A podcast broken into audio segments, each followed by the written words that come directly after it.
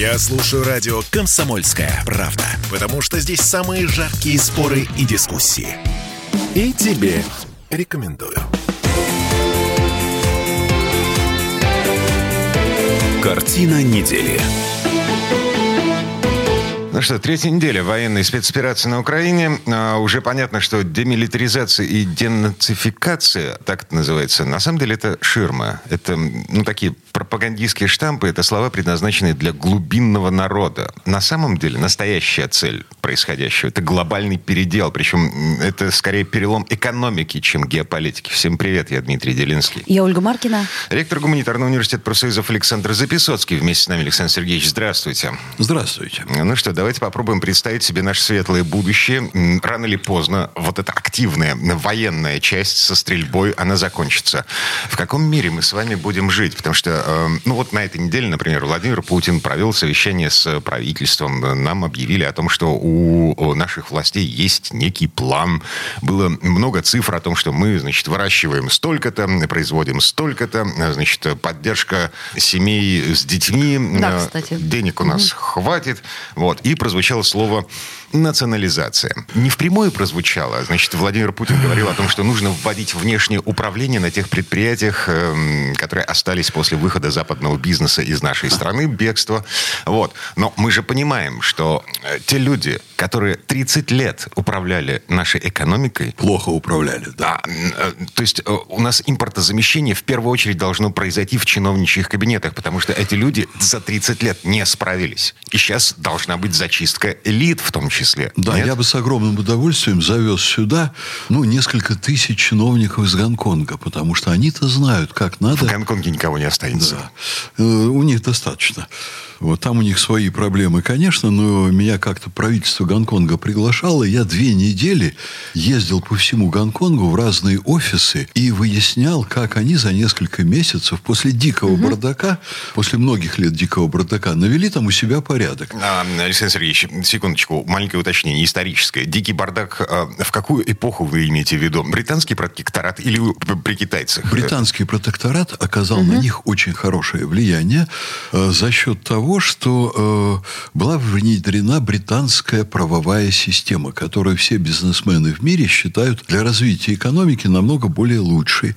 Ну, а так дальше они, э, я не буду сейчас в это глубоко вдаваться, у нас угу. все-таки другая тема, они поставили задачу в очень короткие сроки избавиться от коррупции и э, наладить у себя нормальную жизнь. Они это сделали, это возможно. И я совершенно согласен с вашим тезисом, нам нужно замещение наших элит, если позвольте, я к этому чуть позже вернусь. Из э, всего зачина, который э, вот вы сделали к нашей беседе, я сейчас предложил бы обратиться к вашим словам о том, что э, зачистка Украины от нацистов – это ну, такой пропагандистский флер, а на самом деле речь идет о переделе мира. Так. Вот мой взгляд на это такой, что вы ну, процентов на 70 близкие к истине, вот я бы с вами согласился в этом тезисе. Я только хотел бы обратить ваше внимание э, на то, что зачистить Украину от неонацистов – это реальность, очень серьезная самоцель. Но вот какая ее роль в общих событиях, вот об этом я бы хотел бы сказать э, достаточно определенно, поскольку тут есть вещи, вот в затронутой вами проблематике, которые я уже изучаю как ученый лет 20. И у нас в университете побывали ученые из 52 стран мира. Регулярно мы систематически общаемся с учеными из 25 стран мира. То есть у нас есть интегральная позиция, которая учитывает Запад, там, Восток, страны Океании и так далее, и так О, далее. Так это... А, маленький уточняющий вопрос. А среди вот тех людей, с которыми вы общаетесь, украинцы есть? Вот ну, это конечно. Украинская научная элита. Эм... И еще сколько. Отлично. Например, э, у нас почетный доктор, вице-президент, э, наверное, уже бывший сейчас, Российской Академии Наук, крупнейший ученый-гуманитарий, академик Толочка. И еще там большая группа ученых, я не называю а, имена. Секундочку, еще одно маленькое уточнение. Украинцы не по национальности, а по паспорту. Да-да, я и говорю про украинцев по паспорту, потому что по национальности я сам на четверть украинец, если начинать высчитывать дольки. А, Александр Слушайте, Сергеевич, а вы, можно а вы я- сейчас Да. связь поддерживаете с Э, э, теми... э, Сейчас я специально им не звоню, потому что там чудовищная история, и какой-нибудь мой звонок может повлиять на деятельность службы безопасности Украины. Они берут сейчас очень серьезных аналитиков, объективных, любящих Украину, затаскивают в СБУ и под дулом автомата заставляют их там говорить разные вещи, а потом непонятно, что с ними делают. И мне многие мои друзья начинают писать письма сейчас. Я не буду даже говорить про страны, это не только Украина. Но вот из другой восточноевропейской страны, из двух даже, двое ученых пишут мне коллективное письмо. Мы выражаем вам протест против там, вторжения России на Украину.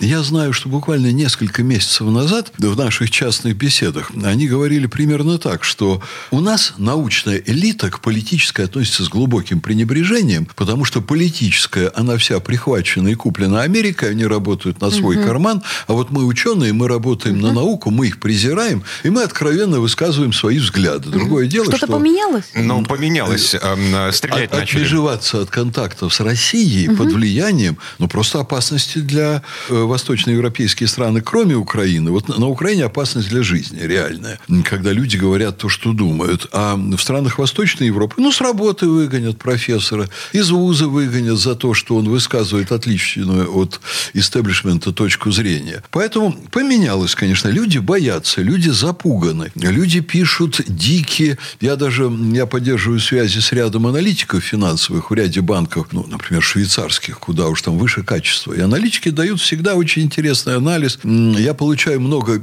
обзоров, которые, например, фирмы, которые занимаются вложением капиталов на Западе, м, они рассылают своим клиентам. Это очень богатые люди, это реальная элита своих стран, у них там есть свободные деньги, они размещают. Банки рассылают письма, чтобы сориентировать. Оценка рисков это называется. Э, И вот я сейчас читаю, и они мне их присылают. Там письмо номер 58. И там такая дичь. Там такая политизация, там настолько неевропейский, а американский взгляд на вещи, что если бы я не понимал, какая там обстановка, я бы решил бы, что эти люди просто сошли с ума. Они повторяют американские штампы, американские клише, политизированные оценки. Это финансисты своим клиентам пишут вот такие письма. Не, ну То есть понятная история, Александр Они Сергеевич. обезумели. С- Смотрите, Дмитрий, а, вы- я вас воюющий умоляю. регион вкладывать деньги, ну это...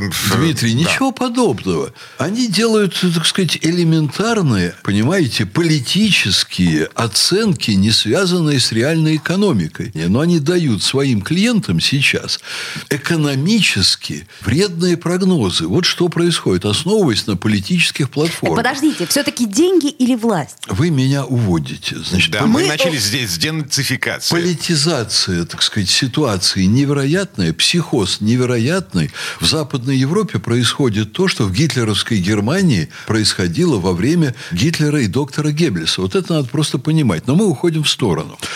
Значит, я что хочу сказать. Вот, э, понимаете, давайте мы начнем совсем с другого. Я, Дмитрий, в первую очередь с вами согласен, что мы живем сейчас в переломный момент, точно такой же, как 90-91 годы для Советского Союза. А, а, Мы помним 92-й, мы помним 93-й, мы очень хорошо помним Да мы много чего 94-й. помним. И 98-й мы даже тоже помним гражданскую войну и Великую Французскую революцию. Мы, ученые, все вот это помним. Давайте все-таки мы сосредоточимся. Я хотел бы сказать то, что, ну, может быть, ваши другие гости в студии вам не скажут. Значит, куда мы попали в 91 году? Мы попали в конец пищевой цепочки, когда наша страна вошла уже в новый миропорядок и вошла вот в качестве одного из последних звеньев, самых низших. Страна, которую все жрут. Я приведу вам очень простой пример. Ну, на примере Казахстана, чтобы было понятно, что то же самое в какой-то степени, не полностью, происходит у нас. Вот Назарбаев, миллиардер, контролирует, его семья контролировала до последнего момента в Казахстане урановые рудники. Богатейшее дело. Они получали примерно 10%, семья получала прибыли, а остальные 90% примерно, это я так не очень точно говорю, но порядок вот такой цифр, они отдали западным фирмам, чтобы те выводили на Запад, и чтобы к семье Назарбаева на Западе хорошо относились. А народ при этом нищал. Вот когда нам люди задают вопросы, ученым, и политикам вообще-то задают вопросы. Мы очень богатая страна. Почему у нас народ живет беднее, чем должен? Я вам скажу, что в определенной степени со времен Ельцина сложилась ситуация, когда с нами происходят очень похожие вещи, но не совсем такие, не вульгарно такие. Потому что ну, во время Ельцина, да, там была семья, которая вела себя как Назарбаев. У нас Путин ведет себя абсолютно не тем образом. Путин действует в интересах страны. И в первую очередь, со мной кто-то, может быть, и не согласится, он действует в интересах народа. Но за 10 лет ельциновских установилась социально-экономическая формация. Я не буду сейчас в научные дебри никого уводить, но это такая структура организации жизни страны, изменения которой реально возможно только в случае революции. И вот эту революцию мы сейчас наблюдаем. А, Вы вообще на самом деле говорите вещи по смыслу очень правильные, только это не революция. А что? Разделение? Значит, э, минуточку. Значит, Путин эволюционным путем 20 лет пытался вывести Россию из той жуткой ямы, а эта яма, понимаете, Россия опутана, вот как паук паутиной страну опутал. Вот. Он пытался 20 лет сделать это без революции, потому что революция несет сама по себе отрицательные последствия огромные. И потом плюсы от нее могут проявляться через много лет. Но это падение страны в пропасть, как у нас было в 91 году. Путин не был готов совершенно идти на те потрясения, которые установят более правильную систему, но за нее там 10-15 лет люди еще будут страдать в ужасающей, так сказать, нищете. А вы думаете, Михаил Сергеевич Горбачев был готов э, к тому, Михаил что Сергеевич случится? Горбачев по сравнению, да, не, не просто по сравнению с Путиным, вообще просто, ни с кем не сравнивая. Это человек, который не понимал, что делает, и не понимал, что он сделал с нашей страной. До сих пор не понимает. Вот на этой мысли давайте прервемся. Прямо сейчас реклама на нас наступает. Вернемся совсем-совсем скоро. Картина недели. Я предпочитаю правду, а не слухи. Поэтому я слушаю радио «Комсомольская правда». И тебе рекомендую.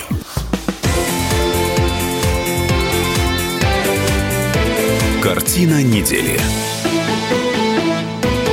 Этом мы вернулись в петербургскую студию радио «Комсомольская правда». Я Дмитрий Делинский. Я Ольга Маркина. Ректор гуманитарного университета профсоюзов Александр Записоцкий в конце предыдущей четверти часа м, подвесил мысль о том, что, э, значит, Ельцин создал, а мы до сих пор расхлебываем. И даже Горбачев здесь ни при чем. Во всем Да виноват. нет, э, в, в том, что, значит, создал Ельцин, Горбачев, конечно, при чем? Он подготовил для этого почву. Но, значит, со- сложилось международное разделение труда, которое все время за счет России и ряда других стран позволяет спастись уже никуда не годной социально-экономической системе Запада. Я позволю себе напомнить, что у Соединенных Штатов при Бараке Обама было 17 триллионов долларов государственного долга. Сейчас чуть не в два раза больше. Недавно. Сейчас, да, в два раза больше. Значит, у них огромные долги, они за счет нормальной работы своей экономики, вот локомотива экономики, они себя вытащить не могут. Им нужно непрерывно кого-то грабить.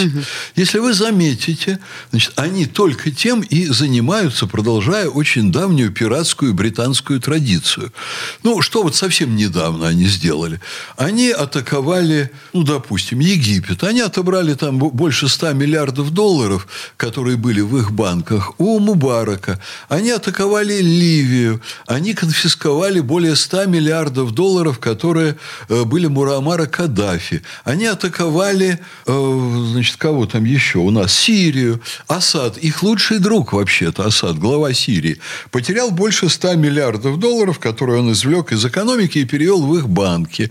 Они атаковали Ирак. Под, так сказать, вот этим флагом они вообще свою экономику разворовали на несколько триллионов. Просто откровенно разворовали. Так, Вот. погодите, а э, теперь вернемся в нашу страну, в Россию. Значит, Нет, у нас ну, ш- ш- 640 э, миллиардов долларов золотовалютных резервов. Это только золотовалютные из резервы. которых они подрезали сейчас. Это, кстати, отдельно интересный разговор, но давайте мы сейчас пунктиром просто поэтому пройдемся. Они подрезали несколько сотен российских миллиардов, как воры значит, утащили из кошелька. Но самое главное не это, а самое главное то, и уже российские аналитики это хорошо видят, а мы это видели, обычные аналитики видят, а мы это видели лет 10-15 назад, что экономическая система такова, что Запад ничего не производит, по сути, кроме финансовых пузырей.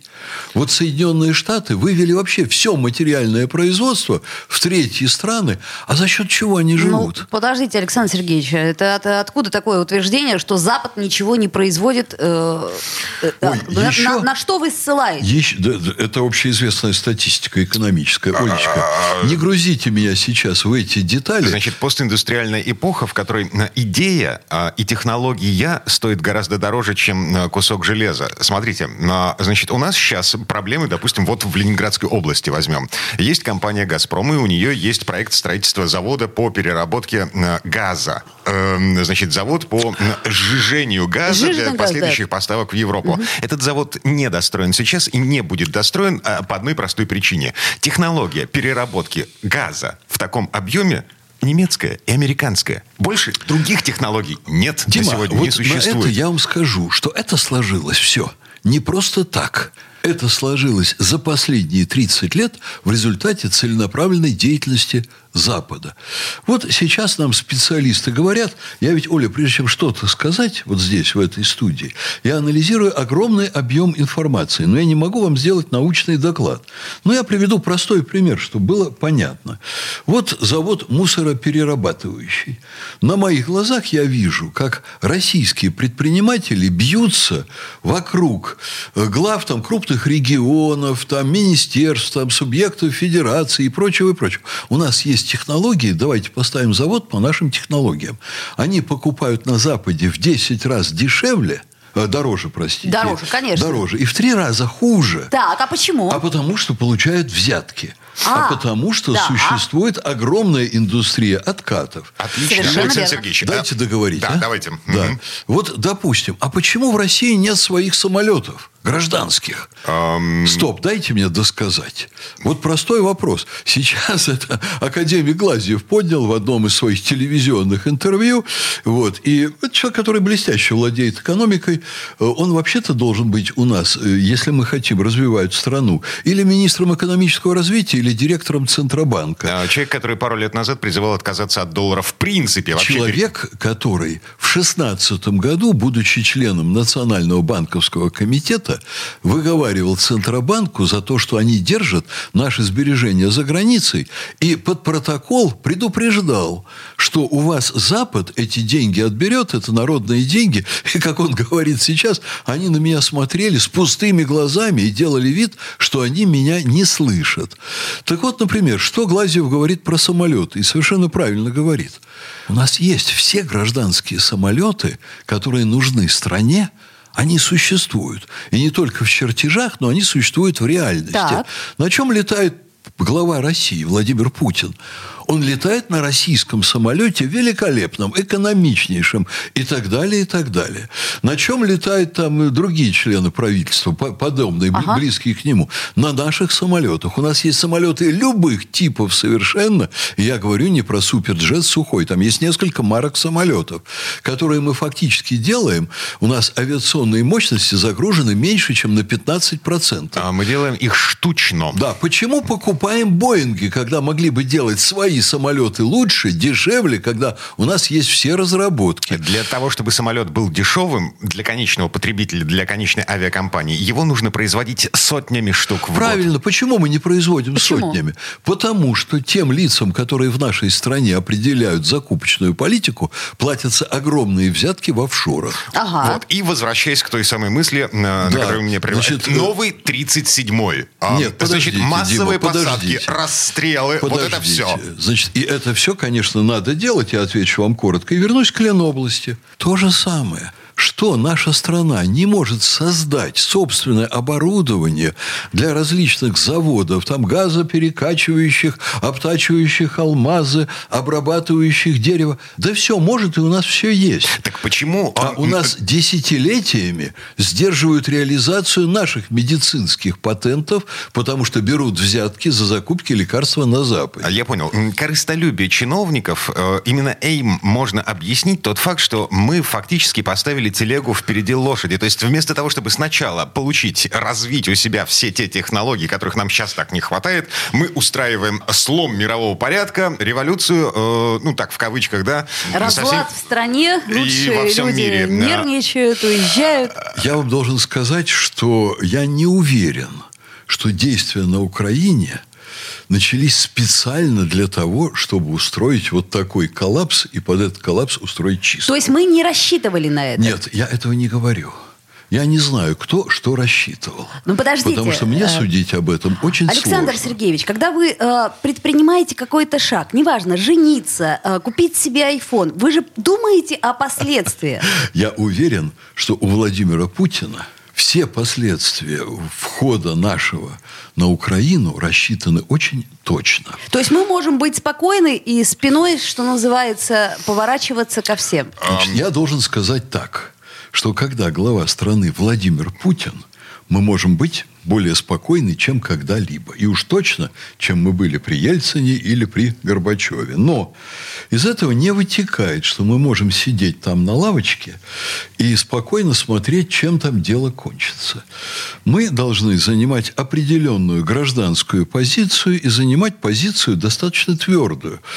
Потому что сейчас именно от населения, население не то слово, я вот скажу, если население способно быть гражданами России, то от граждан России зависит наша судьба. А, Судьба есть страны. Вот это те самые люди, которые сейчас стоят в очередях в Юникло. Это те самые люди, которые скупают сахар эм, центнерами. Это те самые люди, которые эм, воссоздают черный рынок валюты, потому что наличные доллары и евро покупать в нашей стране Вы сейчас говорите нельзя. сейчас о том самом перепуганном обывателе, который ринулся спасать свои честно заработанные деньги, находится в шоке. Осторожно, обыватель нас да, слушает. Конечно. Я и говорю, да, я называю вещи своими именами. О напуганных людях, которых взбаламутили СМИ.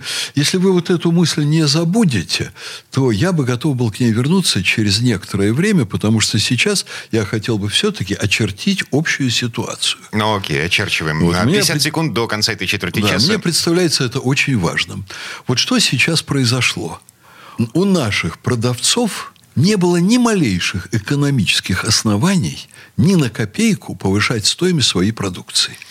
Экономических оснований никаких. То, что произошло в стране сейчас, это раздувание паники, когда журналисты делали то, что им выгодно. Я вот, если позволите, об этом поговорить тоже чуть попозже.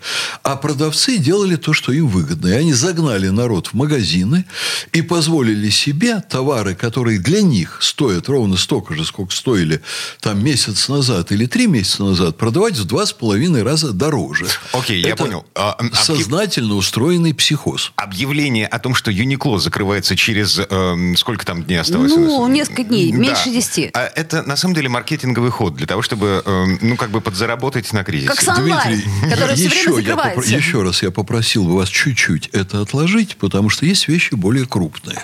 Вот об этих вещах чуть-чуть позже. Прямо сейчас мы прерываемся на рекламу и новости. Картина недели. Женщины любят ушами.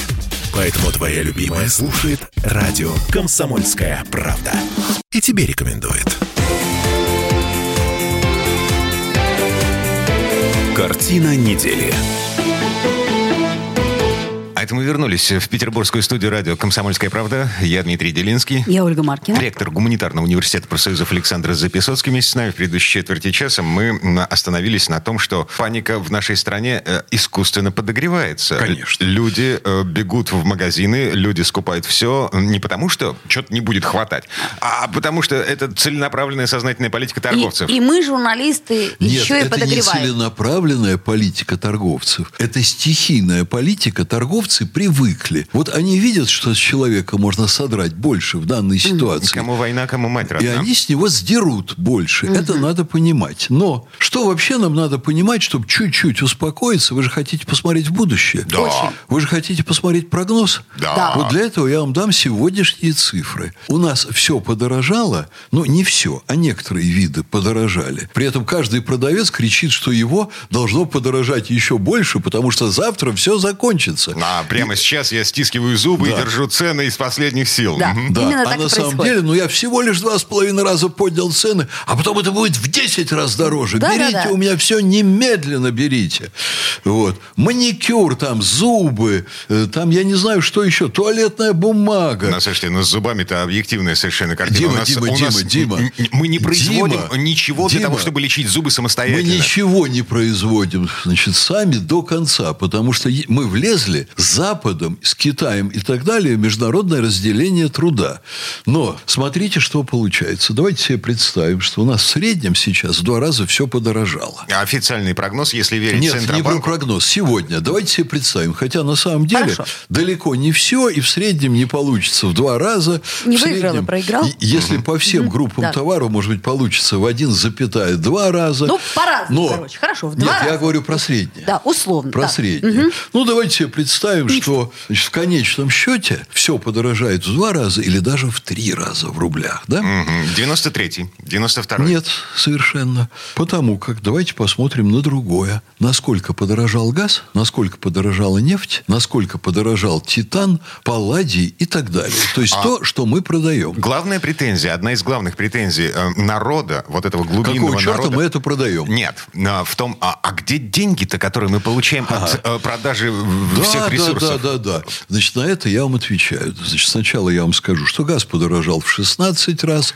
Хорошо. нефть подорожала в полтора раза, Ну, титан роскошно. подорожал до 100 тысяч долларов за тонну, которой мы торгуем. и так Никель, далее, и никель так со далее. страшной силой подорожал, Да. все подорожало. Все, Никель, чем мы торгуем, все, подорожало. чем мы торгуем. И я вам скажу, сегодня, я ведь не зря там на днях пробежался по Москве по высоким коридорам, что наша казна на сегодня, бюджет, ломится от денег, переполнен.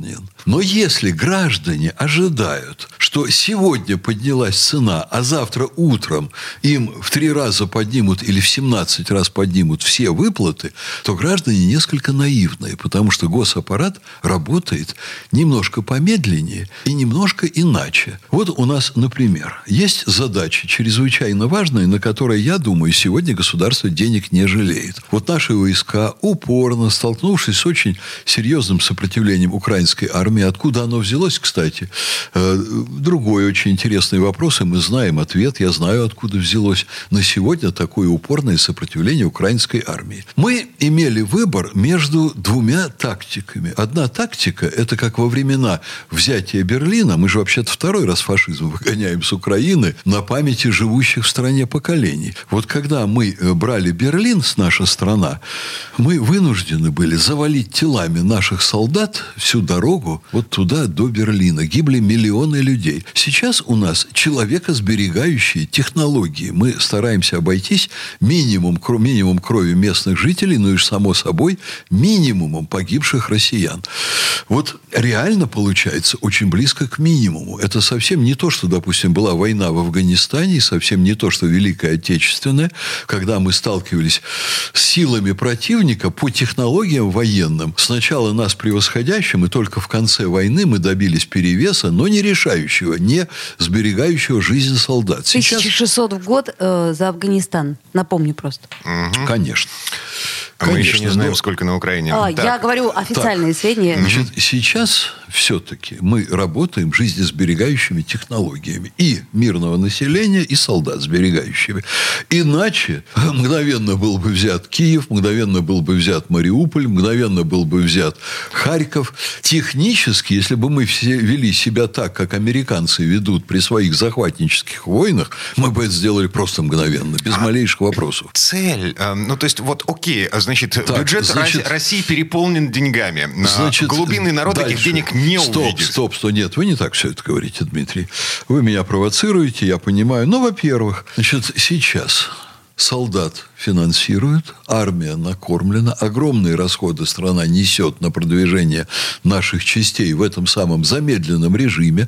Там бросить несколько атомных, э, не атомных, простите, вакуумных бомб, вакуумных бомб, и противника вообще на Украине не будет. Но этим путем не идут. Значит, идут дорогостоящим для страны путем. Дальше, значит, надо будет, на Украине будет гуманитарная катастрофа, надо будет заниматься гуманитарной помощью. То есть люди будут умирать от голода. Это я просто А поясняю, мы не будем, что, мы не будем давать. что значит... э, Россия не будет никому давать умирать от голода.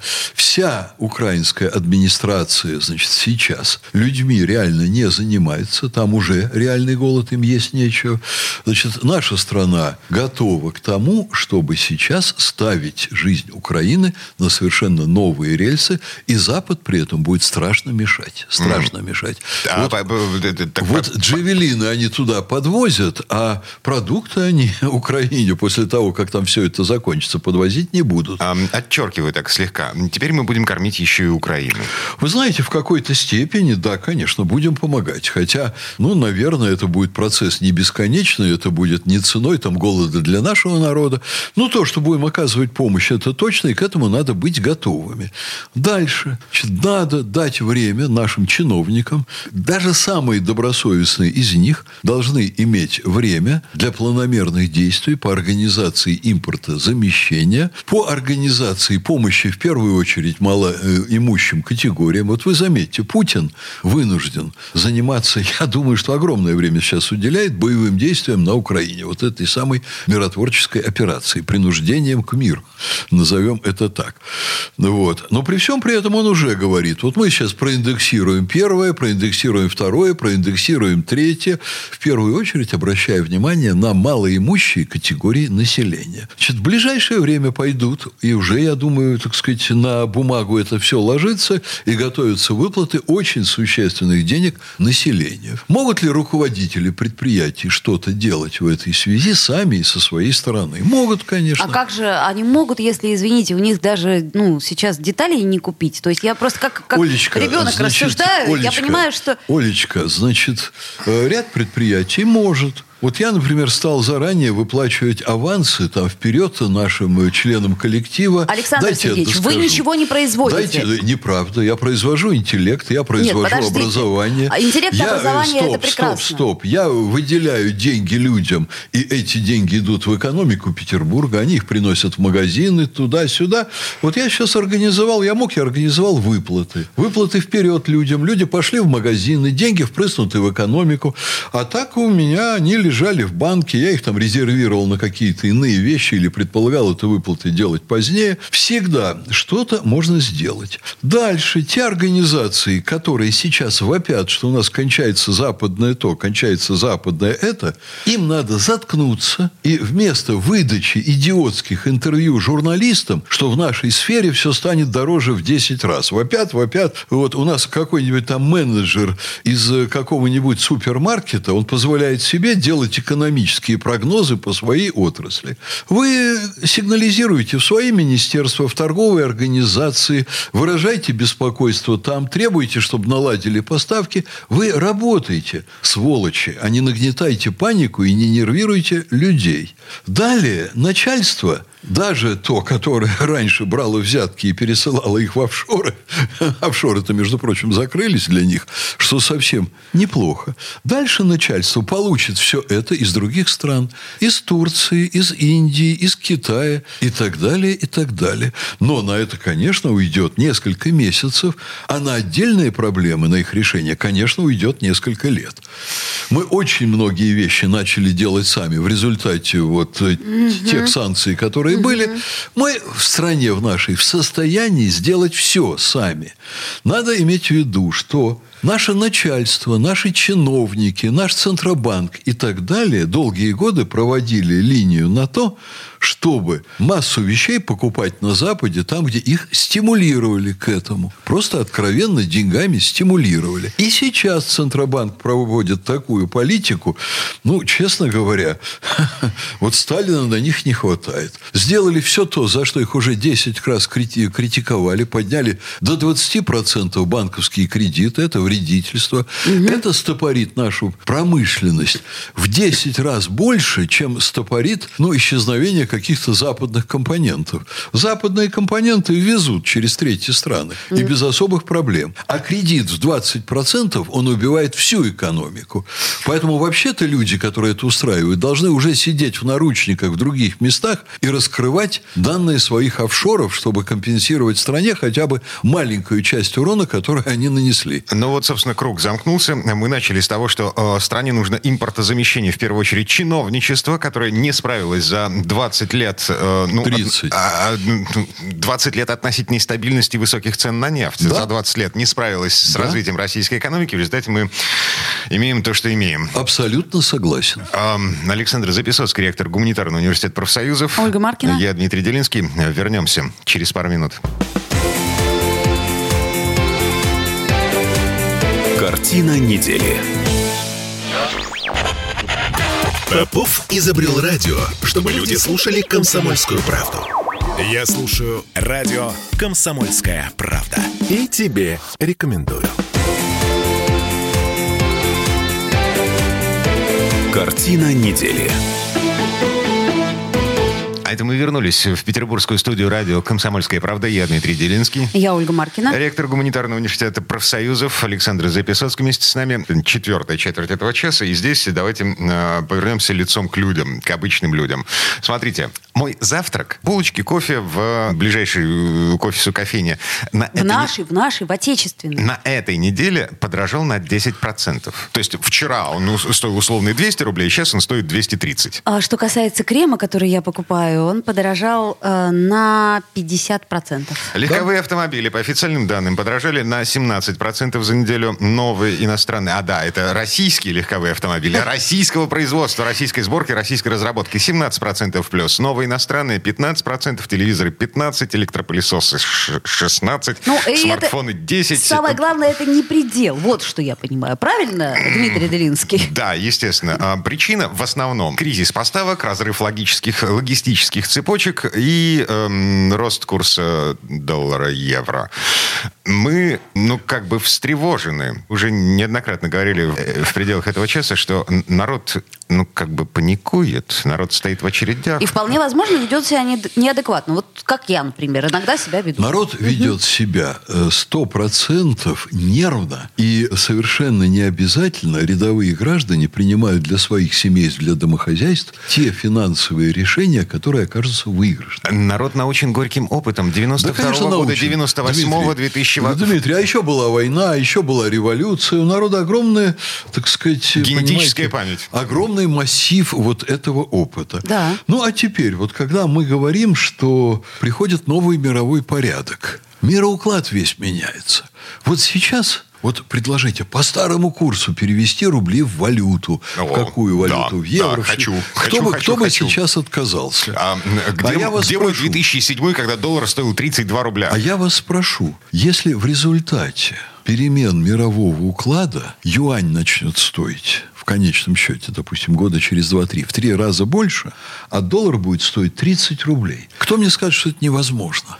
Вы мне скажете, что на протяжении опыта нашего поколения такого не было вообще. Что каждый раз любые экономические катаклизмы, они сопровождались подъемом доллара и падением рубля. То есть вы вложились в юане, я А правильно если поняла? будет не так? Я а если мыльный поняла. пузырь Запада лопнет вообще? А если дальше вот то, что накапливалось в мировой экономике, вот, понимаете, система опрокинется. А если нет? А, А, а может быть и нет. Мешок Но очень сахара, может быть а, и да. мешок крупы, два холодильника на всякий случай, запас запчастей для машины, для того, чтобы хватило, по крайней мере, на два ближайших ТО, потому что запчасти подорожали в два раза. уже. Лекарства, самое главное, лекарства. Л- Из- лекарства. Из-за чего мы, кстати, создали искусственный дефицит. Это правда, он сейчас реально, вот на данный момент, Конечно, искусственный. Конечно, это паника, это искусственный совершенно дефицит, это искусственный взлет цен. А где у нас, откуда убежденность, что Запад через несколько месяцев под влиянием своих проблем. Ведь я знаю, как там реально поднялись цены, и как там люди этим недовольны. Цены поднялись. Кто Люди сказал, недовольны. что они не проползут на коленках завтра и не начнут отменять свои санкции? Мы уже видим, что это в целом ряде секторов происходит. Ой, Например? давайте не будем так. Например, э, значит, Корея выпросила для себя там исключение по торговле э, с Россией. Ам, Например, Болгария требует нефтяных исключений. Соединенные Штаты говорят, говорят, что у них исчерпаны ресурсы давления на Европу, а Западная Европа говорит, что у них практически они уже подошли к пределу каких-то там возможных санкций.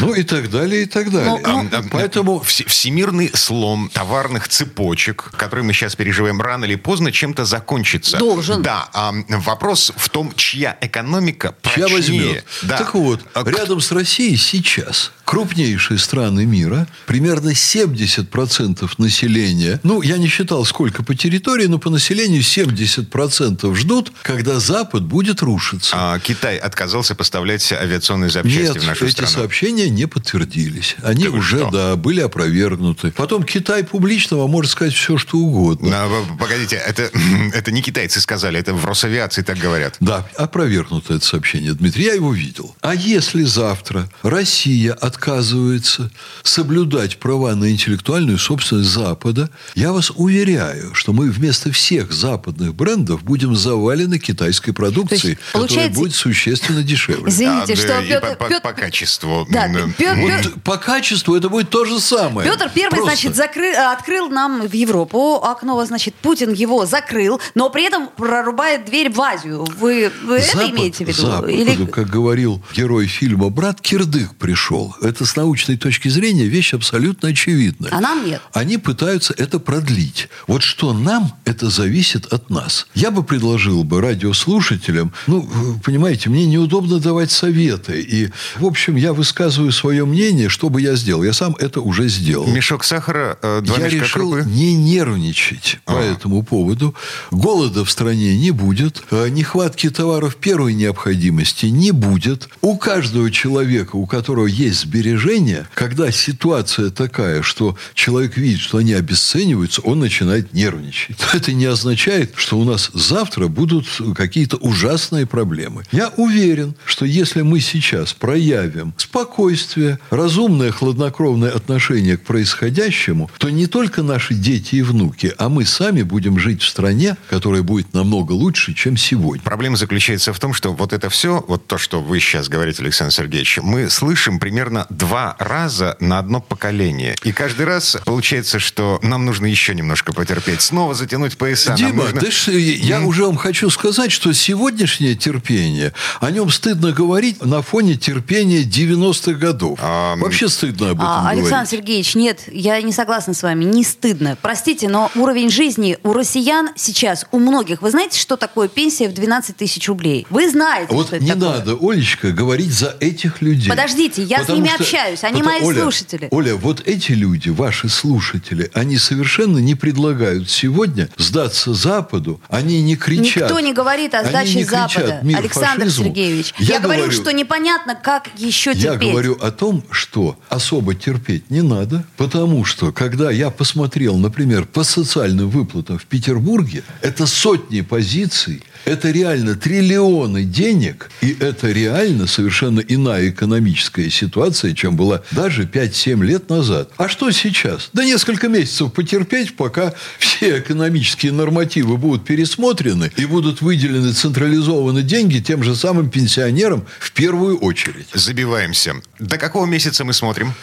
А вот я говорю, три месяца посмотрите, а выплаты, я думаю, пойдут реально раньше. Дело не в выплатах, а в том, что 12 Олечка? тысяч рублей... Олечка, да уже давно там нет 12 Да тысяч рублей. Чего ждать? Да как нет, Да вы если вы- сложите все, что люди вместе получают. Александр Сергеевич, ну у меня реально есть слушатели, которые не врут, я им верю. Отдельные слушатели наверняка есть. Да подождите, их много, их вся страна такая. Оля, Пенсия в целом, моей в целом мамы выплаты. 16 тысяч рублей. А ваша мама, кроме пенсии, ничего не получает вообще. Субсидия на жилье. Все. Так. На ко- коммунальную оплату. Присмотритесь внимательно, оцените бюджет своей мамы, поговорите с ней, и вы найдете еще целый ряд льгот, дотаций и так далее, на которые просто не обращаете внимания. Потому что все эти льготы, они несопоставимы с вашей зарплатой журналистов в «Комсомольской правде». Не надо только говорить, что вот сегодня правительство не заботится о людях. Мы не говорим, что оно не заботится о людях. Мы говорим о том, Заботится. что, что э, Оля, есть заботится грань. о людях? Безусловно. Заботится. Безусловно. Да. Правительство заботится о людях. Но оно точно так же, как вы сейчас, говорит об условных цифрах размазанных ровным слоем по тарелке. Да, конечно, конечно, конечно. Потому что да. мы с вами, давайте Да, конечно. будем честны, мы с вами Да. не живем на 16 тысяч рублей. Олечка, я, не лично, знаю, как жить на я-то 16 лично тысяч. точно не живу. Но я трижды оказывал вот за последние там месяцев 9, выделял по 10 тысяч материальную помощь всем. От профессора до уборщицы. Я знаю. Честь и хвала Значит, Нет, это Сергеевич. правда, я подождите. знаю, да. Я как руководитель не из своего кармана это беру. Государство начало проводить другую политику. И встречая меня утром в университете уборщицы, благодарят лично меня. А благодарить надо Путина, надо благодарить Мишустина, надо благодарить наше государство. Я поступаю всего лишь так, как, в общем, на моем месте должен поступать каждый. Но мне условия такие создали, что я вот сейчас выдал на три недели раньше там, или на две недели раньше аванс. Я его выдал не там 30%, как раньше, а 50%. Я сейчас сижу, подсчитываю. Может быть, стоило бы сейчас выдать людям скоренько материальную помощь еще. Не надо мне говорить, что государство ничего не делает. Делают очень многое. И не надо, когда наступает трудный момент, нас приперли так, что уже деваться некуда. А куда нам деваться, когда, извините меня, давайте прямо скажем, пусковые установки для ядерного оружия НАТО установило в Румынии. Это они нам 7 лет трепятся, что они иранские будут сбивать ракеты. На нас наведены пусковые установки для ядерного оружия в Польше. Зеленский говорит о том, что будет разрабатывать ядерную бомбу у себя. И у меня есть точные данные, что они вообще этим уже занимаются. Причем они грязную бомбу радиоактивную, значит, разрабатывают. И вот в этой ситуации что мы должны? Сидеть и говорить, ой, а у меня косметика поднялась в полтора раза? Я вам не про косметику говорю, а про пенсии. Я вам про косметику говорю. Про пенсии повышают людям пенсии. Ну так давайте мы сами, люди, у которых регулярно повышаются Давайте. зарплаты, Давайте. поможем своим старикам, Давайте. сделаем для них Давайте. там что-то. Давайте на этом закончим. Так, Я предложил бы, если позволите, Да. все же смотреть в будущее с оптимизмом, потому что по содержанию то, что сейчас происходит у нас в стране, это не болтовня политиков о том, что завтра будет лучше, а это реальные действия, направленные на изменение нашего места в мировой экономической системе. И это очень важное направление деятельности, которое реально может улучшить положение России и нашу жизнь в стране, и жизнь наших внуков и детей. Вот это принципиально. Ну что, поживем, увидим. Эм, Первые перемены мы должны увидеть в течение ближайших трех месяцев. Эм, Александр Записовский, ректор Гуманитарного университета профсоюзов. Ольга Маркина. Я Дмитрий Делинский. Всем хороших выходных До и берегите встречи. себя. Картина недели.